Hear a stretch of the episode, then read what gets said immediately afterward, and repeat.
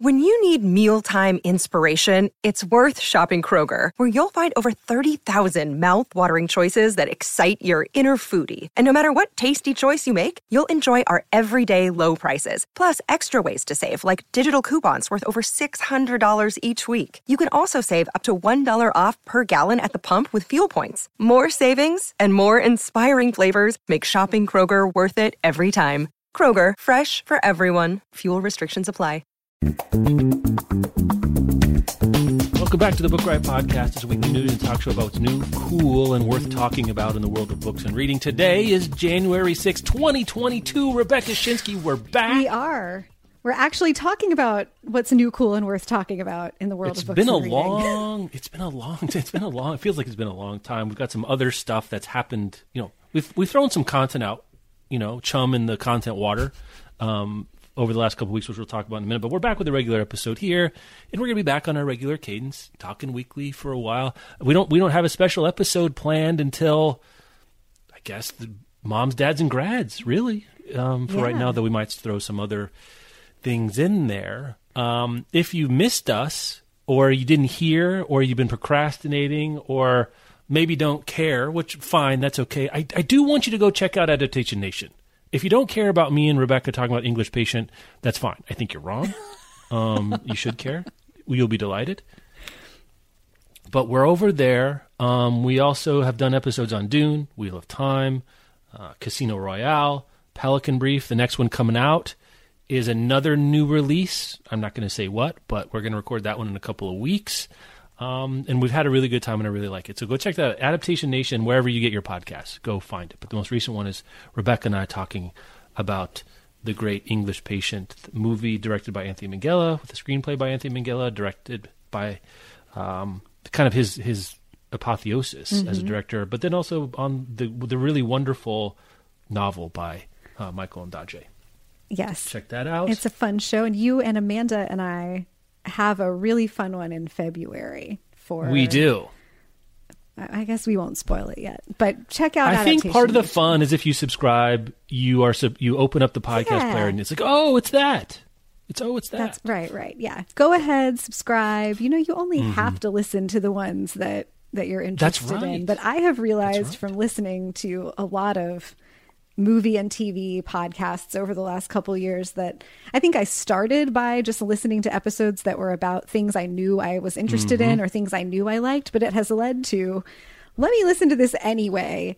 And it more often than not results in going then to watch the thing, um, or right. or having a clear sense of why I'm not watching the thing. But I feel like my horizons have expanded in terms of visual media because of that. Um, I think so too. I, I like hearing about why other people like things, even if I don't like them. Yes, and and sometimes hearing about why other people like a thing that I like, but for a completely different reason, or for a reason that never occurred to me, but now it opens up some new dimension of it. Like we get that in books all the time, um, and I think book folks who listen to shows like this get that, but getting it for something that I'm not already an expert in, but just kind of a passionate, interested consumer of like TV, um, has been really interesting and satisfying. So I hope folks will get that experience from Adaptation Nation. Yeah. All right, we'll do a quick break and come back and talk about some other stuff. Speaking of non-standard Book Riot podcast content, the next version of our bonus episode, um, the 2022 Winter Draft, much like we did in the fall, this also will be hosted on Gumroad. The wrinkle here is that we've added an option where you can get an RSS link so that you can put the episode into your podcast player of choice with a couple of provisos. So you can do it like we did last time, where you can download the MP3 or stream it within Gumroad, but also there'll be a link to the RSS feed. For those of you who don't know, most podcasts you know are based on RSS feeds, which basically go find the file, upload it, and your podcatcher goes finds the file and does it all behind the scenes for you. It is the backbone of the podcast industry as we know it. So we're making it available there. There's one episode sitting in an RSS feed for you. Go to bookriot.com slash winter draft. The other change here is you do have to pay a minimum of three bucks. You can still pay what you want, but there is no free version this time. We're going to see how it goes. You also get to so you get to hear our 2022 winter picks, which is January through April. Though Rebecca, I'm sorry to say, one of your picks turned out to be a May 3rd release. I don't know Oh, if you no. knew this. Which one? In the middle of the episode, I had to recuse one of my picks. I let it stand. I almost thought about taking a victory by default, but what's the fun of that? It would besmirch my my Oh. my legitimate content victory to come What, to do what's it that the way. fun in quietly doing that when you could point it out here for all of our listeners? Why not get the smarmy credit for it right here? Smarmy credit is a good show title. Uh, which title? and you which, can hear the results of our fall draft. which one was our fall it? Draft. What, we'll give the folks one Uh, sneaky peek. It's I um sorry the is it called Trailed? Trailed? Was that the name of it? The book about the Shenandoah mystery? Oh, I don't remember. I don't think it's called on the trail. trail, On the trail, something, like that. I don't have it in front of me. We spoiled one of your picks, Whoops. Well, one of your disqualifications. I was going to ask you. I had a lot of fun recording that episode, and I think a thing for us to tell folks about it is. It, this felt different to me than some of our other drafts. There Yes. are no big books um, for like January or February that we were fighting with each other to get. There are a bunch of books that like might be something or they might be nothing. So we had some like high risk, high reward, Yes. idiosyncratic choices. Um, you had some things I hadn't heard of. I had some things you hadn't heard of. We each had some stuff that was like, oh, I thought about that, but I didn't put it on my list, and here's why. Um, it was a really fun conversation, and I left it with the intention to read a bunch of those books over my holiday break, and then all I did was read books that come out after these books. Yeah. Well, the early January is a little light. We can talk about this in a minute. Bookriot.com slash winter draft. It's going to be. Did we say how long we're going to keep it through it? January at least. Yes, I- I we'll don't keep it up for it's gonna be. probably the month of January, maybe a little Yeah. bit longer. Um, but we did hear y'all who downloaded it, um, the first one in the fall and used Gumroad. We heard the feedback that you were missing some of your favorite features from being able to listen to things in your podcatcher of choice. We wanted to make this as easy to access as possible. So you do get the choice, as Jeff was saying, between the old MP3 version or put it into your RSS player. Um, there are instructions on the Gumroad page that you can access about how to do that. So click that link. Um, and we are excited to keep, you know, conducting some experiments around what bonus content looks like. Of course, you can always email us at podcast at bookriot.com with thoughts and questions afterwards. the other couple of wrinkles related to feedback is in the show notes for the episode, um, which you can find in your podcatcher. You'll see our complete lists with links, so you can go check it out and remember what they the books are, and then go add them to whatever list you want to add of your own. And then rather than emailing me with a vote. There's a Google form with a link to vote, so that's a little bit simpler as well. But we would still love all the other kinds of feedback um, as well. You can also hear the results of the fall draft and who won that one and our little diagnosis of why. Speaking of, one thing I, I think I talked about on that episode, I don't remember now, Rebecca, to be honest, is my quizzical, maybe I'll only read front list this year. I think I'm doing Oh, it. yeah? I'm only reading front list this year. But a couple of provisos that I'd like to run by you uh, Mm-hmm. with this. Can I, I'd like to answer. I'd like to tell you a couple things about my project because I thought maybe I'd report on it here from I time would love to time that. just to see how we're doing. One is in order to read, I want to read a bunch of front list. I kind of want to be, I'm not going to do this every year, but be a part of the best book of the year, what's hot conversation in a way that I kind of, I'm on the sideline. Well, you know how we are. We will follow it and we'll some of the big ones, but um, I don't always catch all the books people are talking about. I'd like to catch more of those, but with this proviso, I'm not going to finish all the books. And I'm saying this to myself Oh, yeah. because I need to be able to pick up stuff and then abandon it if I don't like it. Yes, I think that's Which is not in my. DNA. It's not in my DNA. Oh, I'm not sure that I knew that. Are you a like, you didn't know that? you're not a DTFer? DNFer? No, I- DTF I- is a that's a Jersey Shore acronym. DNF is what we're talking about. I'm going to plead the fifth on whether or not I'm that acronym. I think anyone who's listened to the show could probably guess. You don't need a Google poll to guess on that one, to vote Uh, on that gonna, one. You're going to impact your smarmy credit score there, my friend. Yeah, it's really yeah. It's going to take a, a hit or a raise. I don't really know which way the smarm flows uh, necessarily, but I I do tend to finish the books not out of like a moral sense or anything, but kind of I just if I started, I kind of want to know how it is, right? I kind of yeah. want to know how it is, I- but I need to. I need to be able to let go if I want to experience more when it comes. That to is, yes. Your one wild and precious reading life is short and limited, as we know from 4,000 weeks. And so, just for maximizing the value of your reading life, I think you need permission to DNF. But also, if a thing isn't good in the first 50 or 100 pages to grab you, that's really useful data for the conversation about best books of the year. I was trying to think about that. And it's probably something we talked about on an old podcast or an old post on the site. Like, what percentage of books that you're about 50 pages in really rally in the last 350 to be Yeah, it's it's rarely it feels rare to me but i don't know I think it's rare. I think it's much rarer in books than it is in something like TV. Like it's not uncommon to talk about TV and be like, you know, the first season is rough or the first four episodes are rough, but then it gets better. Um, but TV shows tend to have much longer runs, and if it was, you know, the first four episodes out of like a I don't know six year run, it's like okay, fine, you lost four hours, but you got what fifty six good hours Right. maybe. Um, in a book, if it's the first fifty or one hundred pages are rough. I mean, I DNF with reckless abandon, um, but if you're reading 100 pages of something and then you're just like hoping that the next two thirds of it are going to be better that that's just mm-hmm. i mean what paddle your own canoe but I, that's not how i want to devote my reading time.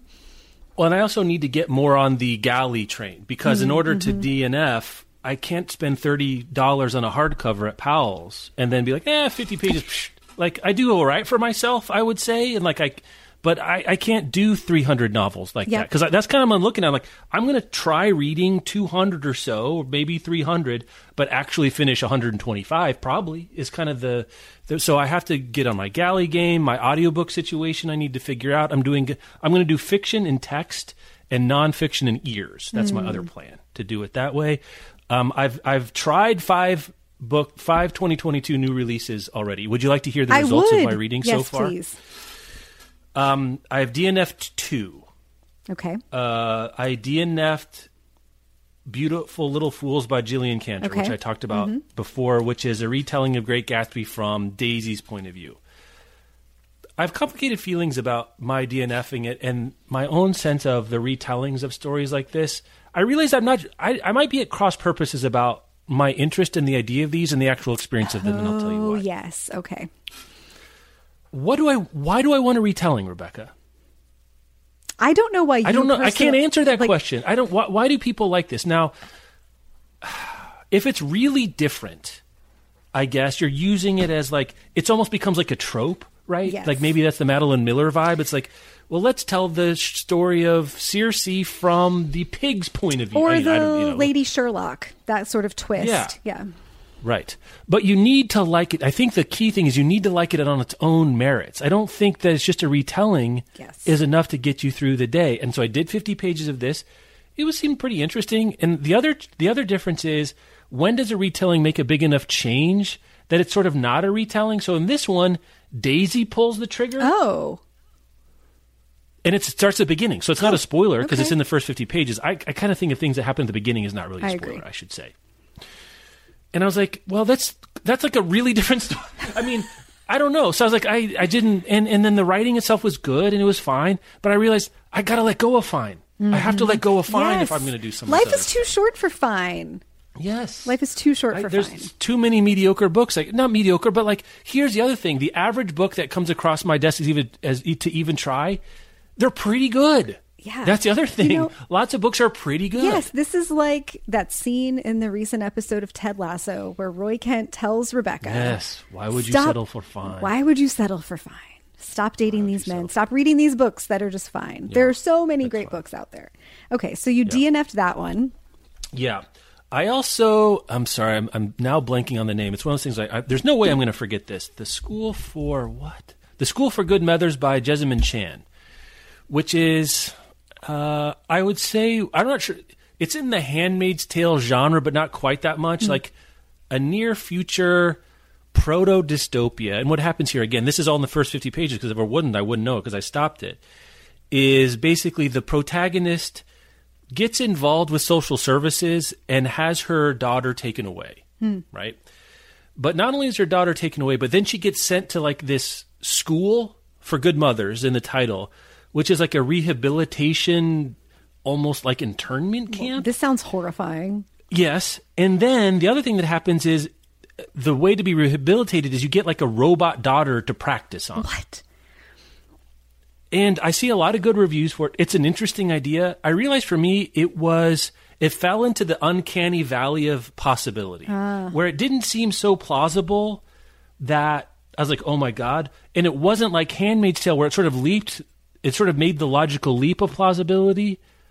Like, cause it's, it's supposed to, it's sort of set up like it could happen today. right? Like this could if if you just went wrong and ran uh, afoul of the social service bureaucracy, you could do this tomorrow. But it didn't feel within the realm of like I just didn't believe it. I guess Okay. like it felt like too many big questions. Interesting idea. Some people really like it.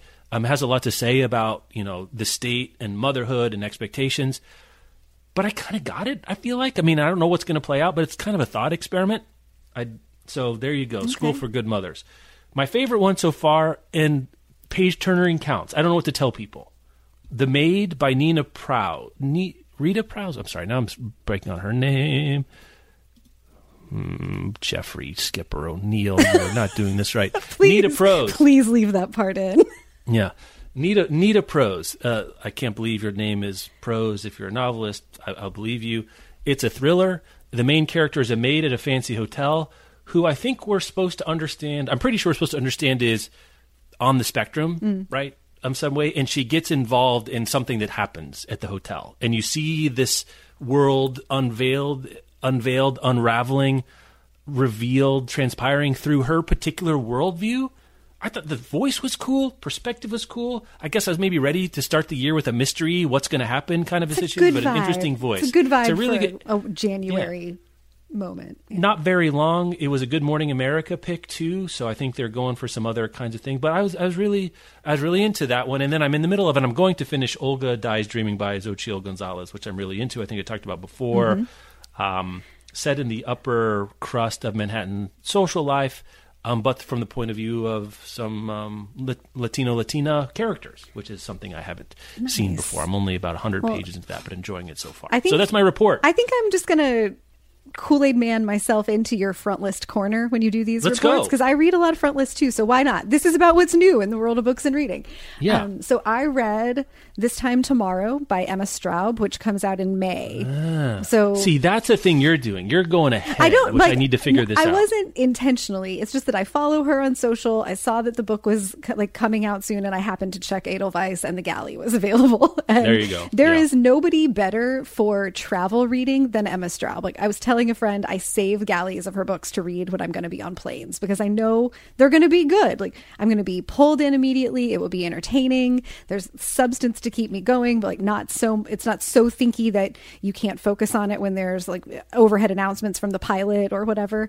Um, and this is about a woman who is turning 40. She goes to bed on her 40th birthday and a time travel thing happens and she wakes up in her teenage body but with her 40 year old consciousness about big and it's not sci-fi it's not about the mechanism of the time travel it's this question of she's answering some questions about what if i had done some things differently in my life where would i be at 40 instead of where i am now um, and she's able to visit some different periods of her life. There's some good stuff about books and reading. Her dad in the book is a sci-fi writer um, who's famously known for having written a time travel series. There's like some layers and some fun pop culture stuff, but it was really enjoyable. Um, I will be turning 40 at the end of this year, and I am here for asking those kinds of questions, but also the the uh, exploration of what if you really did have the answer, and would the answer really make that much of a difference? Like, Yeah. um, it was a, I thought a really thoughtful and fun way of doing it. She just threads that like highbrow commercial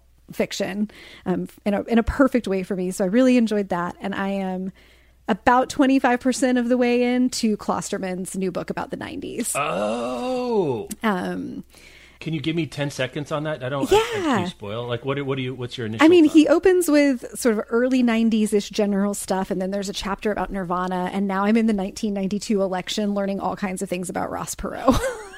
and so I love it because it's a really broad, eclectic look at what mm-hmm. culture is and what elements of culture are.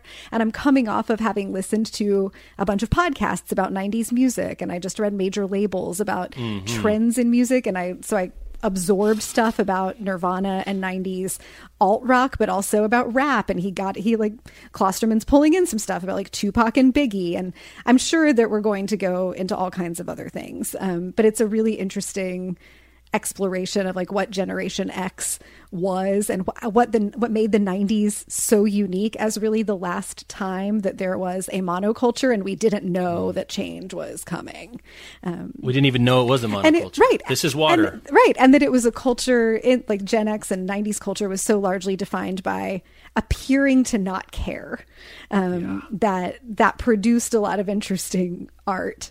Um, and a lot of interesting thought about if the thing you super care about is appearing to not care. mm-hmm. then, mm-hmm. Uh, then maybe you care more than anybody else. Um, I really like the kinds of questions that Klosterman is asking about culture, and um, I'm also, you know, having a reckoning with myself that I'm old enough that the pop culture I grew up loving can qualify for philosophical history books now. Yeah, I'm of the age now where you do that sort of um, transitive law stuff of like 1962 was to 1992 is 1992 yeah. is today. That kind of that doesn't. I don't like that. No, no. I am the embodiment of those memes that are like, I still think that 10 years ago was 1997. And unbelievable. Yeah. uh, it's kind of a light week for nonfiction. I'm not listening to anything right, but I, I as a way of saying that, I have a quick rant about this. You know, I'm here. There was this. a book I wanted to listen to that came out uh, on Tuesday the fourth. Forty One Love by Scarlett Thomas was a memoir of like a midlife crisis, but also a tennis addiction that you pick up as part of your midlife crisis. Mm-hmm. She's a. I, I love memoirs by novelists, and I like sports ones, and idiosyncratic the better. So I'm like, I'm in. I'm ready to go. But no audio version Bummer. in this in this the year of our year year of our Lord 2022. A lost sale. I, I, next week I'm picking up with Kathryn Schulz's Lost and Found on audio, mm-hmm. which I've been looking forward to for like two years. Yep. I think at this point, and then then the steamship really goes up. So I missed. I, I, probably won't get to Forty One Love, and I don't know. It's kind of interesting to think about how, what the actual costs of this kind of stuff are. Um, if you don't have the available thing ready to go right then when I'm ready, I don't know if they're ever going to be one in this day and age. It's from Counterpoint, which is a you know it's a legitimate imprint. Um, it's wild to me that day and date major publisher books don't have an audiobook ready to go. I agree. It just feels like it's that's Stone Age stuff to do with this. Book. Yeah, or even to delay it. Um, yeah, you're going to lose Why? those early folks. Yeah, I, yeah. So exist. You can go check it out. I'm sorry to have missed it, but the train rolls on. Uh, so there we go. Let's see anything else next week. Yeah, I mean after next week it really gets picked up. I, one of the reasons I wanted to read kind of in situ week by week is I'm not super good about managing my galleys, but also I kind of like this is the book that's out. The reviews come out. Then the sales come out the next week. So I can kind of be oh, on the so, on the bleeding edge of nerddom. Okay, so you are going to be like pretty systematic about what the definition of front list is week by week. I think so because I, my, my my current thinking is this: is if I'm not, you know, I might get behind. That's always a possibility. But two fiction and one audiobook finished a week is pretty good for me, but not insurmountable by any stretch of the imagination. If your book comes out and I miss it, that tells me something, mm. right? And if I don't go, if something else is more interesting, that tells me something. And I don't know. We both would have missed Lauren Groff last year then. Well, but I wasn't trying though. Oh, that's true. Right? Yeah. I have a little more flexible of a relationship to front list. The way I I'm on the galley game and I tend to as I'm researching stuff for our drafts just download all the galleys of everything that looks interesting so they're sitting mm. there. I cannot pr- I can't make myself be faithful to like a reading program. Like I could not be like, and in two weeks I'm reading Kathryn Schulz. Except in two weeks I am reading Kathryn Schulz because I'm really excited about that. But in general, I can't pick that far in advance and make myself stick to it or I don't want to. I'm sure that I could. It's just not that important to me. So I like to this load. This is stunt podcasting, Rebecca. I don't I know like what to tell to, you. You know, know. it's like a project. It's not, my, I'm not going to do uh, this forever. I like to load up my iPad and then let the mood strike me by looking at whatever's there and pick something. Um, sure, that, so, that's what I would do. I mean, what I would do is I've done with the book. What yeah. I want to read next, and I like kind of look around, yeah. and that's how so, I would like to. I'm just trying something different. Uh, yeah, sure. I support you in this. My front list uh, corner selections will be a little more chaotic. it takes three years of quarantine to me to make a marginal change to my existence. That's what I've learned. I'm really excited for you to have DNFing in your life. I think it's very liberating.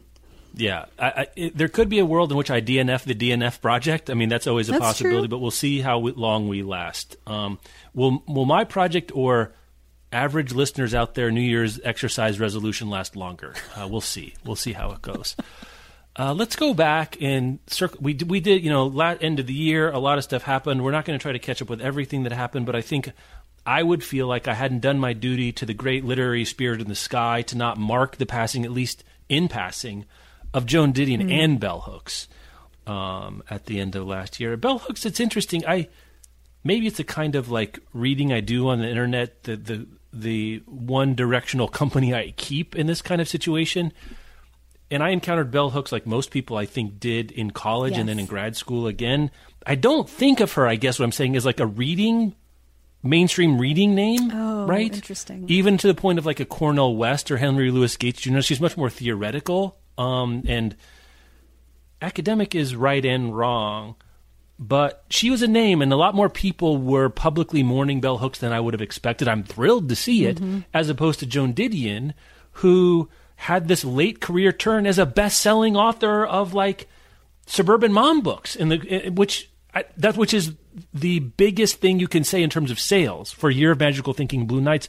Those were books people were picking up in Starbucks yeah. when they came out, which is I'm not sure if it's rarefied air, but it's a, it's the highest strata of the literary commercial publishing world, where you get to have a challenging, difficult, artistic book that sells like gangbusters, which is not she was known, but Play It as Lays, Slouching Towards Bed, like these books weren't selling in Walden Books at the scale she was later. So she has a much more man and she the screenwriter for the Barbra Streisand version of um, A Star Is Born. What an and an icon of a style icon mm-hmm. of her own.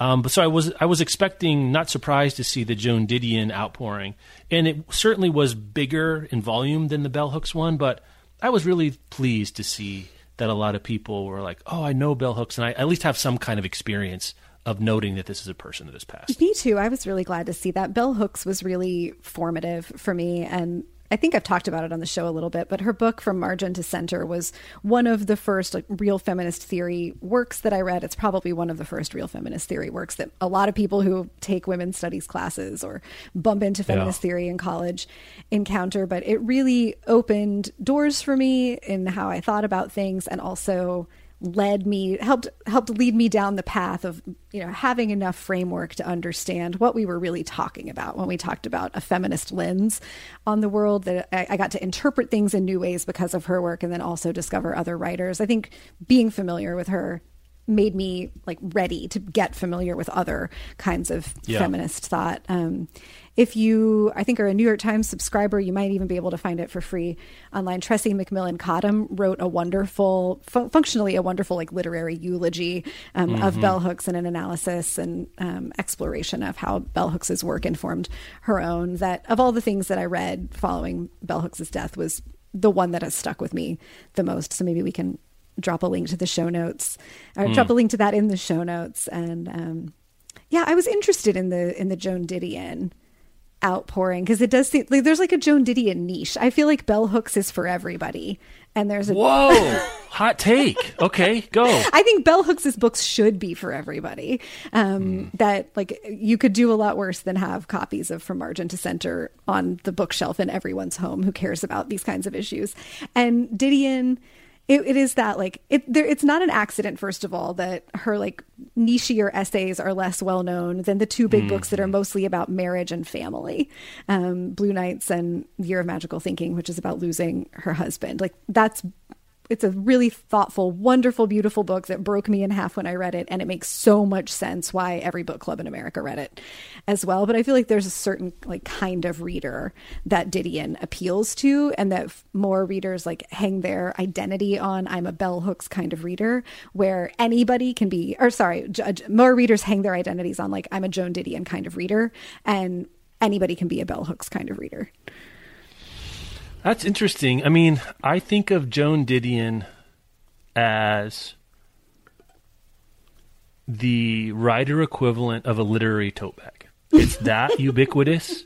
It's that signaling, and also it's good. She's a re- I, she's a wonderful and, writer, and but you're right. That last turn was more. I think it's just more generally appealing to talk about how your family died. Yeah, yes. Picking up Ain't I No Woman is not a page turner. I mean, that book was a hugely influential book. You know, that came out in 1981, in 1992, Publishers Weekly. I was looking at, you know, Bell Hook stuff. 20 most influential women's book in the last 20 years. In terms of having like ideas that have informed culture, Mm-hmm. Bell Hooks is much more influential. But as a writer, Didion is more recognizable to more people. I'm not sure it's right or wrong. Ain't I a Woman, by the way, sidebar, she wrote that while she was an undergraduate. Yeah. I think That there are wild a lot of people walking around in the world referring to Bell Hooks's ideas without knowing that they were Bell Hooks's ideas Yeah. and yeah. having absorbed thought and theory that she generated that then fed into other things and that's not the case with Didion. Like Joan Didion is a real signifier, but I think of a very particular kind of reader. Like Mm-hmm. you're a certain kind of reader with a Joan Didion tote bag. And that's not a bad thing at all, but it is a like people who are listening to this who have their Joan Didion tote bag sitting next to them are like, "Yeah, I get it." Yeah. Well, and there is her popularity later obfuscated is not right. Overwhelmed her like 60s and 70s writing that feels more radical if you've read that. yeah. Year of Magical Feeling Thinking and Blue Nights doesn't really feel radical except that all human existence is wild and strange and sad Mm-hmm. and beautiful. But if you read her oth- her criticism in her earlier writings, it's much more of an indictment in a way. Um, it's it has the, it feels like the elbows are sharper, though. I think she kept her sharp her elbows Oh, yeah, pretty sharp so. um, throughout her life. But yeah, it's Ain't I a Woman, especially when it came out. And I think one thing that I was surprised by, and this is kind of relates to our early discussion about how we forget how long we've been around on this um, spinning planet, is when I was reading Ain't I a Woman in, in college in like 97 this was new for undergraduates at a big public university to be reading, right? So it felt cutting edge. And that cutting edge has now been sort of that's Bell Hooks is mainstream when it comes to people studying humanities, right? Yeah. I think that's a change that's hard for me. And I just I didn't register that, right? Bell Hooks is common to see on a syllabus now, maybe even canonical. Maybe there's probably even Bell Hooks backlash I don't know about, right? Reevaluations and other things that's going on. So um, anyway, two wonderful writers. There's no need to uh, falsely compare them or say one versus the other. I think it's interesting to think about the different readers, the different outpourings. Um, also, who who owns the belt for the most famous person who doesn't capitalize their name? It was E. E. Cummings till 1962. Now it- uh, Bell Hooks yeah. picked it up a little bit later. I can't think of anyone. I'm sure there's, you know, hip hop artists. k.d. lang. all- k.d. lang. Does she not capitalize her She names? I don't think I knew no. that. k.d. lang, welcome to the, this is your time to uh, shine. Um, as the How uh, do I the know holder of the belt. You're a child of the 90s. True. That's right. I'm sure there's a Lilith Fair bulletin poster you saw with k.d. lang all in lowercase. Oh, that that does feel like an indictment of the Lilith Fair inspired playlist I made two weeks ago. It's no indictment. It's a recognition. It's a fine line, indictment versus recognition, but it's there. well, Speaking, speaking, of, of, indictments, indictments, and, re- recognition, oh, when we're good, we're really, really good. oh, So uh, you go. You all right. it. Back in the summer or the fall, at some time in 2021, we talked about a really perplexing, mysterious story that had come out. The New York Times and Vulture both covered it at the time about the fact that somebody was impersonating like literary agents and publishing professionals, emailing folks at publishers trying to get manuscripts, and that they had. This got discovered when people realized that they had been sending manuscripts to people who were not actually the agent that they thought they were talking to. And it was just this giant shruggy man at the time of like, who would be doing this and why would they be doing it? And at, th- at that moment, the big question mark and the thing we spent the most time talking about on the show was okay, so they've stolen these manuscripts or they've uh, they've obtained them by having them by impersonating other people. Yeah, but I guess they haven't stolen them if they, Yeah. they fraud. I guess They've yes, they've defrauded people into sending them these manuscripts, but they hadn't shown up anywhere online. There was no like somebody trying to sell them for piracy Mm-hmm. websites or auctioning them off or even trying to collect ransom on them or something. There didn't seem to be any evidence of anything happening to these manuscripts after whoever was on the other end had obtained them. And we were just scratching our heads along with all the reporters about why would What's someone the black market value yeah, of Margaret Atwood's right. new novel Why would somebody be doing this? And at the time, there was speculation that this was happening from someone inside publishing because they knew insider lingo and the fact that like a manuscript is often abbreviated as MS when you're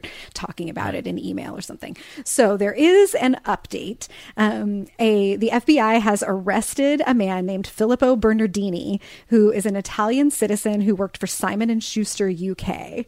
Um, he was arrested after landing at John F. Kennedy International Airport in New York um, earlier this week. Um, charged with wire fraud and aggravated identity theft. And we don't really know much more than that. We don't know from this piece how this was discovered.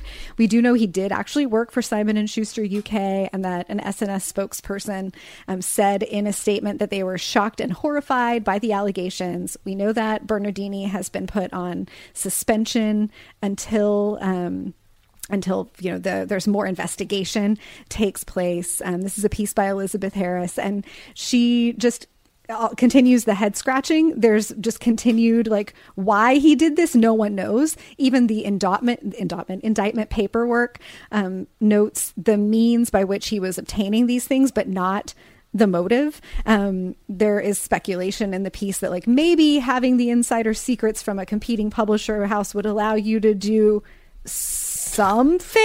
It's, it's the old meme of like steal manuscripts, step two question mark Yeah, three profit. exactly. Right, that one. And except there's no evidence that there was profit of either monetary or reputational value. Um, nobody knows yet. So there is a person in custody for having committed these crimes, but we don't know anything else. Um, it seems that the reporters don't yet know anything else about how this person was tracked down and, and discovered to be the alleged um, perpetrator of the crimes. And more to the point, why or what they were doing with it afterwards. Um, lots of speculation in our company Slack this morning about it, but I think we've all kind of, or we've at least largely landed in the place of this seems like chaotic energy of like maybe he just wanted to know that he could. Um you know like folks stealing art just to hide it in their basement and never looked at look at it. Maybe it was just for the thrill. Um it will be very interesting to see what comes out. I personally look forward to the eight episode limited run podcast uh, investigating this that someone will do. Only manuscripts in the building. I, I'd, I'd listen to that. I, to quote the great Don Draper, only people, People do things. things. People do things. I think is our Bayesian prior for this. There was a piece in Publishers Lunch today, the newsletter that I recommend. It, you have to pay for it, but I get a lot of good stuff out there. I think they do a good job of co- doing the kind of coverage that doesn't exist around books and reading, like the real industry kind of stuff. Saying that like maybe or some intimation that to get ideas Hmm. for something and that, that that feels just like another reframing of step one get other Yeah. people's ideas step two you're going to then go write the book before the one that's already written comes out under a pen name and hope no one I, there's some missing There's here i think is missing. People do there's either a really really f- sophisticated angle or people do things right that kind of that's how i'm feeling about it And when in point. doubt, default to people do things. Yeah, Yeah. right. I also think why it took so long. There was some speculation. I think probably at, at some point the FBI got a hold of this, Mm-hmm. and from what it looks like, this does this was not. Um, what's Leonardo DiCaprio's name in Catch Me If You Can? Oh. This is not a great con artist. Yeah. You know, I don't think it could con uh, Carl Hanratty ten years of tracking this dude down. He was creating. Uh, 160 fake email accounts across multiple domains, p- sending emails to people. I think once the cybersecurity unit at FBI got this, they probably sorted it up pretty quick. Is probably my guess. Also, landing it at JFK Airport gives it a "Catch Me If You Can" vibes. It Was does. non-extradition from the UK. There was only an American indictment, so you had to wait for him to set on soil. Like maybe he should have flown to Bahrain rather than um, the U.S. Uh, Philippi Bernardino. I so here's here's I got three questions for you. Oh, okay. One is what kind of already you already answered. What kind of adaptation medium would you prefer? Do you I want think- a limited run podcast? Do you want a feature length film? Or do you want a good like documentary, like a proper documentary? Oh, well, I think if it turns out he's not doing anything with them other than getting thrills, the podcast about how he went about it would be interesting. The TikTok kind of yeah, like- the yeah, TikTok of how and why, the methods of the madness, if you will. Mm-hmm. I don't care about it. This is not exciting enough for a feature length film. The stakes are Yeah. not high enough. Like, well, who cares? You can't really do anything with the early Margaret Atwood manuscript. People care because this is a wrong thing to do. He broke laws doing it. I care Mm-hmm. about that, but like the stakes are not high enough for this to be a feature length film. And I think it would be fascinating if you would participate in a documentary, but I think I want a podcast about it.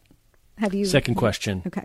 how bad must the information security be that you just all you have to do is impersonate some fake person and Margaret Atwood's agent? Who's who? There's there's Margaret Atwood. There's, I'm not picking on her. Those are the names. Ethan Hawke. I, I don't understand. Like, I guess the the flow of manuscript is looser than I ever would have imagined for this kind of thing. I just didn't think about that. yes, I think that's much looser than folks imagine, except for very, very high value kinds of new Harry Potter novel level things where people, where everyone attached has to sign an NDA. But I caught the last hour and a half of The Devil Wears Prada on cable last week, and I picked up at the scene where Miranda is yelling at her to go get the unpublished Harry Potter book. And I was like, there's no way. There's no way that, like, the guy from the New Yorker just knows a guy who can get it to them. But that's like the only title, and it works for that movie because of it. But that's the only kind of title that you couldn't know your know a guy to know a guy your way into getting them. I think if you were if you looked like you were legitimately in publishing and had a legitimate reason to be asking for the thing, if the person thought you were the agent or the publicist or whatever. Um, maybe that'll change now um, or have some sort of verification mechanisms like i can't just email somebody at a publisher and be like hey i work in book media will you send me a, a, a manuscript that's not even finished yet but if you look like you are the person who works on who is working on the book and should have access to the unpublished manuscript i think they're like who's double checking who's staring at the domains of the incoming emails that they receive to make sure that it's an m at the end of at the end of random house instead of an rn that look like an m you know like this is stuff that is Yes. easy to get This is Meth Yeah. Blowneal from random House. it's stuff that's easy to miss and that's probably also why it went on for so long like i i don't i think in general security around manuscripts is pretty light. Maybe publishers want to take another look at that but i don't really fault any of the folks who were like tricked by this because who's who is staring at the domains of incoming emails enough to scrutinize it and what reason would you have on a normal workday to scrutinize those things Well, I'd say more now than before the great Berendino, Berendini, what's his name? Bernardini. Uh, fleeced, fleeced the big five publishers out of their most prized position. My last question is this. Of manuscripts you have reason to believe currently exist, Hmm. if you're going to catfish one of them out of some junior Oh. publicist somewhere, what would you try to go get? that's a great question I stack the deck. Would you like me to do mine and then you can think about it for a minute? I'm just thinking there's nothing coming out this year that I Hmm. am dying to get my hands on. Um, Yeah. Yeah, stack the deck for me. Well, we did this. This didn't make it into the agenda. Um, Liberty was passing this around on Soch about the Abraham Verghese Oh, manuscript. yes. Would you like to tell the people why I would select that one? So Abraham Verghese, who wrote Cutting for Verghese, Stone, came out, what, 2009? It's been a long time. It came out. I was blogging. I think it was pre Book Riot, so it's been a Is long. Ot nine? Something yeah, like it's been a long time. been. Great, great novel. Huge debut. Um, it's been since then that he's had a book. So sophomore novel was sold to Random House, which published his, which published Cutting for Stone, um, and uh, they basically could not reach an agreement between the editor and Verghese about what an acceptable form of the final book would be. So it, it was, I have so many questions. This is actually the thing that I want an eight episode podcast about. Yes. Um, so it was released for like re-auction and has gone to I don't remember who the new publisher is, but he has gone to someone at Simon or something. it's gone to a I- I- he's I gone don't to a it in front of different publishing house with Yeah. this, um, and so will be coming out in the next couple years, presumably. But I think I am more interested in the story about how this went down and in like what the differences were between what Verghese wanted and what the editor wanted than I am in the actual manuscript itself. But that's a good one. Well, just I'm assuming there's some manuscript out there with the editor's notes for AV being like AV WTF for like 70. like how how mess I'm like what's wrong with it? Also, the thing you didn't say, the dollar amount. Do you remember off the top of your head the dollar Oh, amount? it was like, wasn't it in the seven figures? It was millions. 5 million bucks. Yeah. And like, did he have to give the advance back? What's the kill fee on a I book don't, like this? I don't know. I don't oh. know. I mean, there's so much there. I mean, we've gotten into the we've talked about morality clauses as another escape hatch for publishers to get out of an advance or something like this. But I don't know something where they're just button And, heads like, over the the yes. future of the thing. And- Well, I don't understand that. And is it bad or is it just headbutting? Because that we do know stories about books that had big advances that it was just sort of widely agreed behind the scenes were not good, or Yes, the end of the were not series was not good, but the author got paid a lot of money and was going to finish the book, and the publisher was going to publish the thing and try to make some money back on it. So I have questions. Maybe we have a little birdie who would like to anonymously tell us. yeah, things. right. Apparently, if you use fake emails, you maybe can go get it for us. Um, yeah, I, there's. It seems to be two most likely possibilities. One is that they don't think the book would sell, and and right now, how much how much weight does does he hold? Like those of us who remember cutting for Stone, I think you got to relaunch the whole thing. The brand is dead. So maybe they're trying to get a clawback of the advance, which for Random House I would be surprised because think of the damage you do for author relations Yeah. and everything else. It's going to sell some. My my gut would be that there's something offensive in it, and they don't want to put it mm. out and have to defend it or explain it or have their employees walk out. You know, this was a different era. I don't know what his politics are. He, you know, Yeah, he's writing a, about obstetricians in sub-Saharan Africa. There's a lot of different ways they can do. A lot of people think things a lot different than I thought they did prior to 2016. And maybe like we can't do this. AV. I assume they call him AV. That's just, that's one of my that's one of my things I'm choosing. But also my my that one. This is more for fun. If I'm actually doing it, what's the deal with either the Rothfuss or Martin manuscript? Like literally, what is it? Yes. Like literally, like what was the the editor at DAW saying? There is no manuscript for Rothfuss. Like I haven't seen a word of it. I forgot about that. Like if that's a blank MS Word doc, I need to see Yes, that. yeah. And then the other one is Martin is like, I know he's working on it, but what the hell? Right. What does working What are- on it mean? Are we into page fourteen hundred here? Are we a, a Grady Tripp and Wonder Boys of like the genealogy of everybody's horses kind of a thing? Oh, Wonder um, Boys. Oh, I know it's a great show. Uh, so those are my those are the ones that come to head. Now, actually, from a readerly point of view, I you know I don't know what's Dan Brown cooking on. Then we've got a whole other Dan Brown conversation to have at some point. We need to we need to figure out where we are um, I, with DB. I know where I am with Dan Brown. I've thought about this. He just Take had, your horse, girls, and go, or are you in? Yeah, I yeah. Let's go. I'm gonna stay interested in Dan Brown for as long as Dan Brown does interesting, weird things with his books. Like does the kinds of things that I want Yeah. from a Dan Brown book. Dude had an affair. Like it's not great, but it's not. Not a great look. Uh, it's not bad bad level it's run of the mill a lot of people do this i don't People do things. people do things i don't need to know this about the people who write my books like the run of the mill interhuman bad behavior i don't need Yeah. to know about and having banal it's and banal. sordid, it's but not it's like evil. the most predictable bad behavior a middle-aged married person can commit and I, the sorry, we do care. five seconds on this, but I was reading a statement where his wife's, you know, basically accused him of he's been living a double life the whole time and hiding secrets. I was like, if you read the Da Vinci Code, it's about a sex cult hiding the identity of a young, beautiful woman. I, you know, I don't know that you have to be like. F.R. Leavis close reading in 1930 to be like, I wonder what's going on behind Wonder the if- khakis here. wonder if old db has a thing Yeah, for younger wonder- women with ponytails Have you checked the search history? Uh, you know, Dan Brown. That's all I'm saying. I would pay some money for Dan Brown's search history. if you want the Verg- if it's Dan Brown's search history or Verghese or Verghese's uh, manuscript, oh, Door Dan number Brown's one. search history for sure. you learn much more about a person from their search history. yeah, that's unbelievable. Although I guess I'm trying to know less about Dan Brown. I don't know. yeah, that's right. Maybe that's the lesson from F.R. Leavis. The author is dead. The author doesn't exist. Read the text. Forget the person.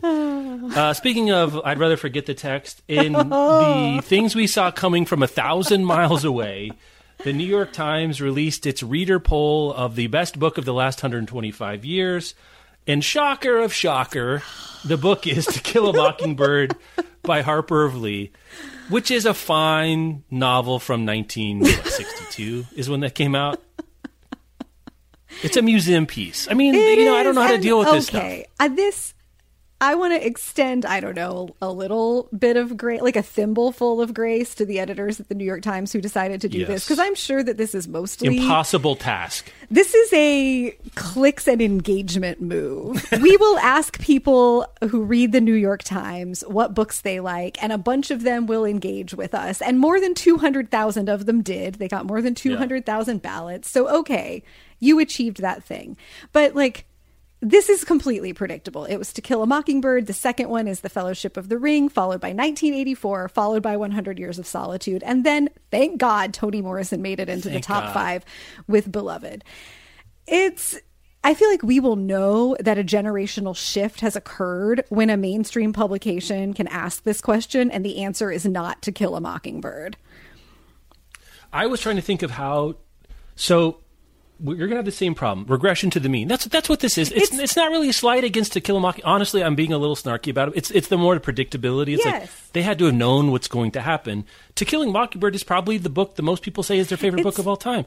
That is And it's a real and okay. And it's availability bias. Most Yes, people right. don't do a ton of reading after they finish their formal education. Mm-hmm. And To Kill a Mockingbird has been a mainstay of assigned reading lists for 60 years, if not more. So Yep.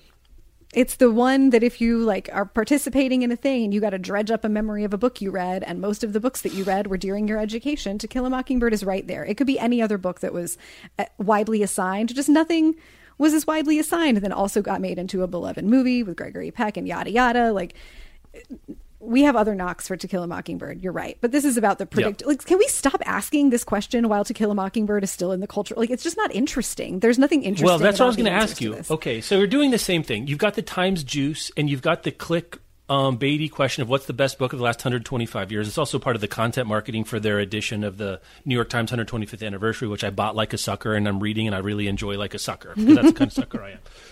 But let's say, not in addition to voting, you got to ask two other questions, right? So you're kind of using the let's all think about how smart we are and talk about books we like, and that's fine. That's why we do that on the side within ourselves. If you're listening to the show, you probably like that thing, and I do too. But the second questions I think would be interesting. One is, what's your favorite book and how old you are? That's one I would, because then you could sort by group. The third would be, what's your favorite book that you feel like no one else likes? Oh yes, That's the one I want.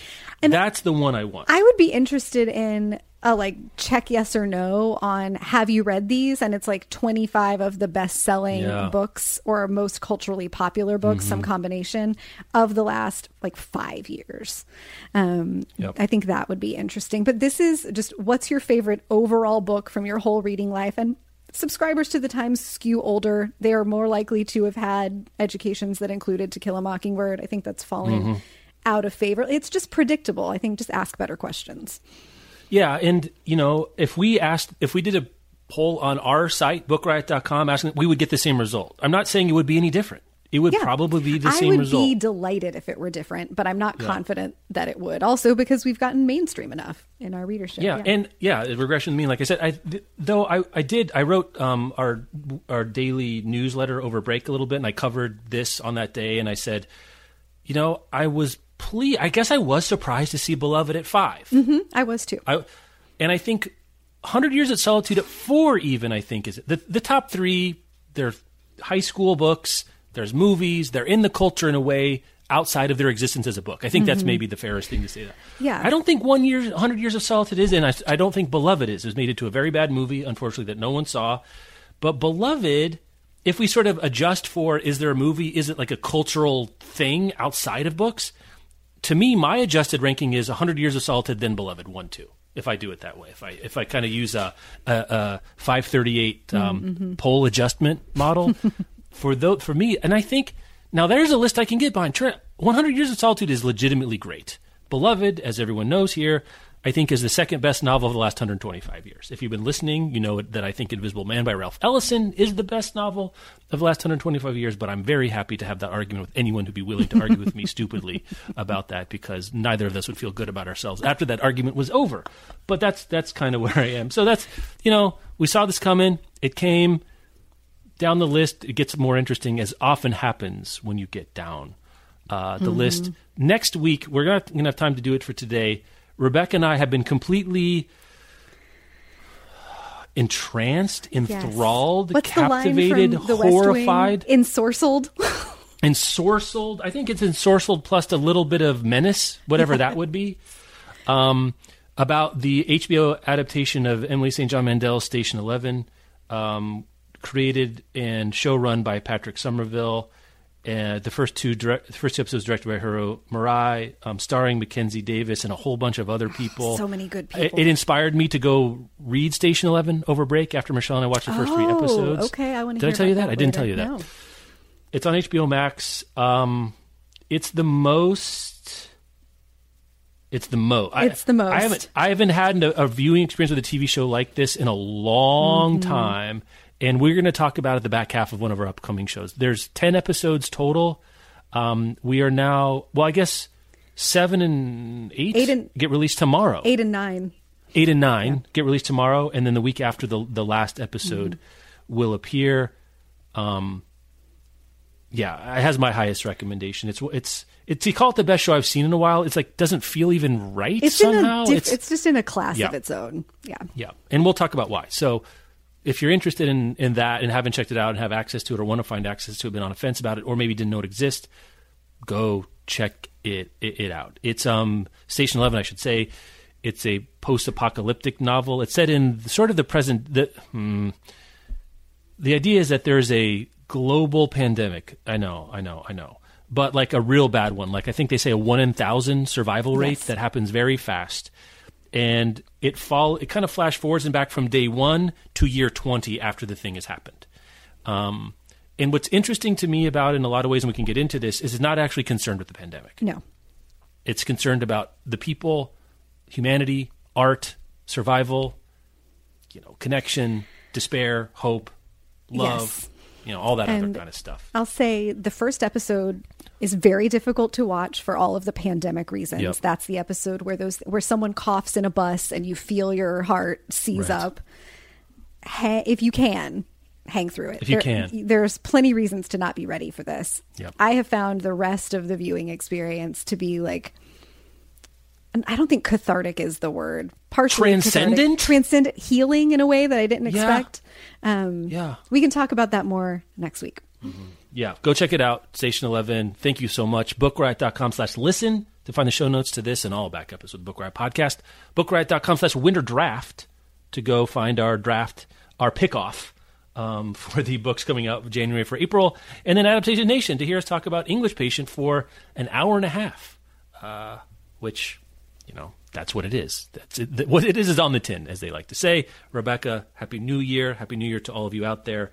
I hope you're entering to this particular winter of our discontent with as much um, steel as you can muster. We'll talk to you next time. Have a good one.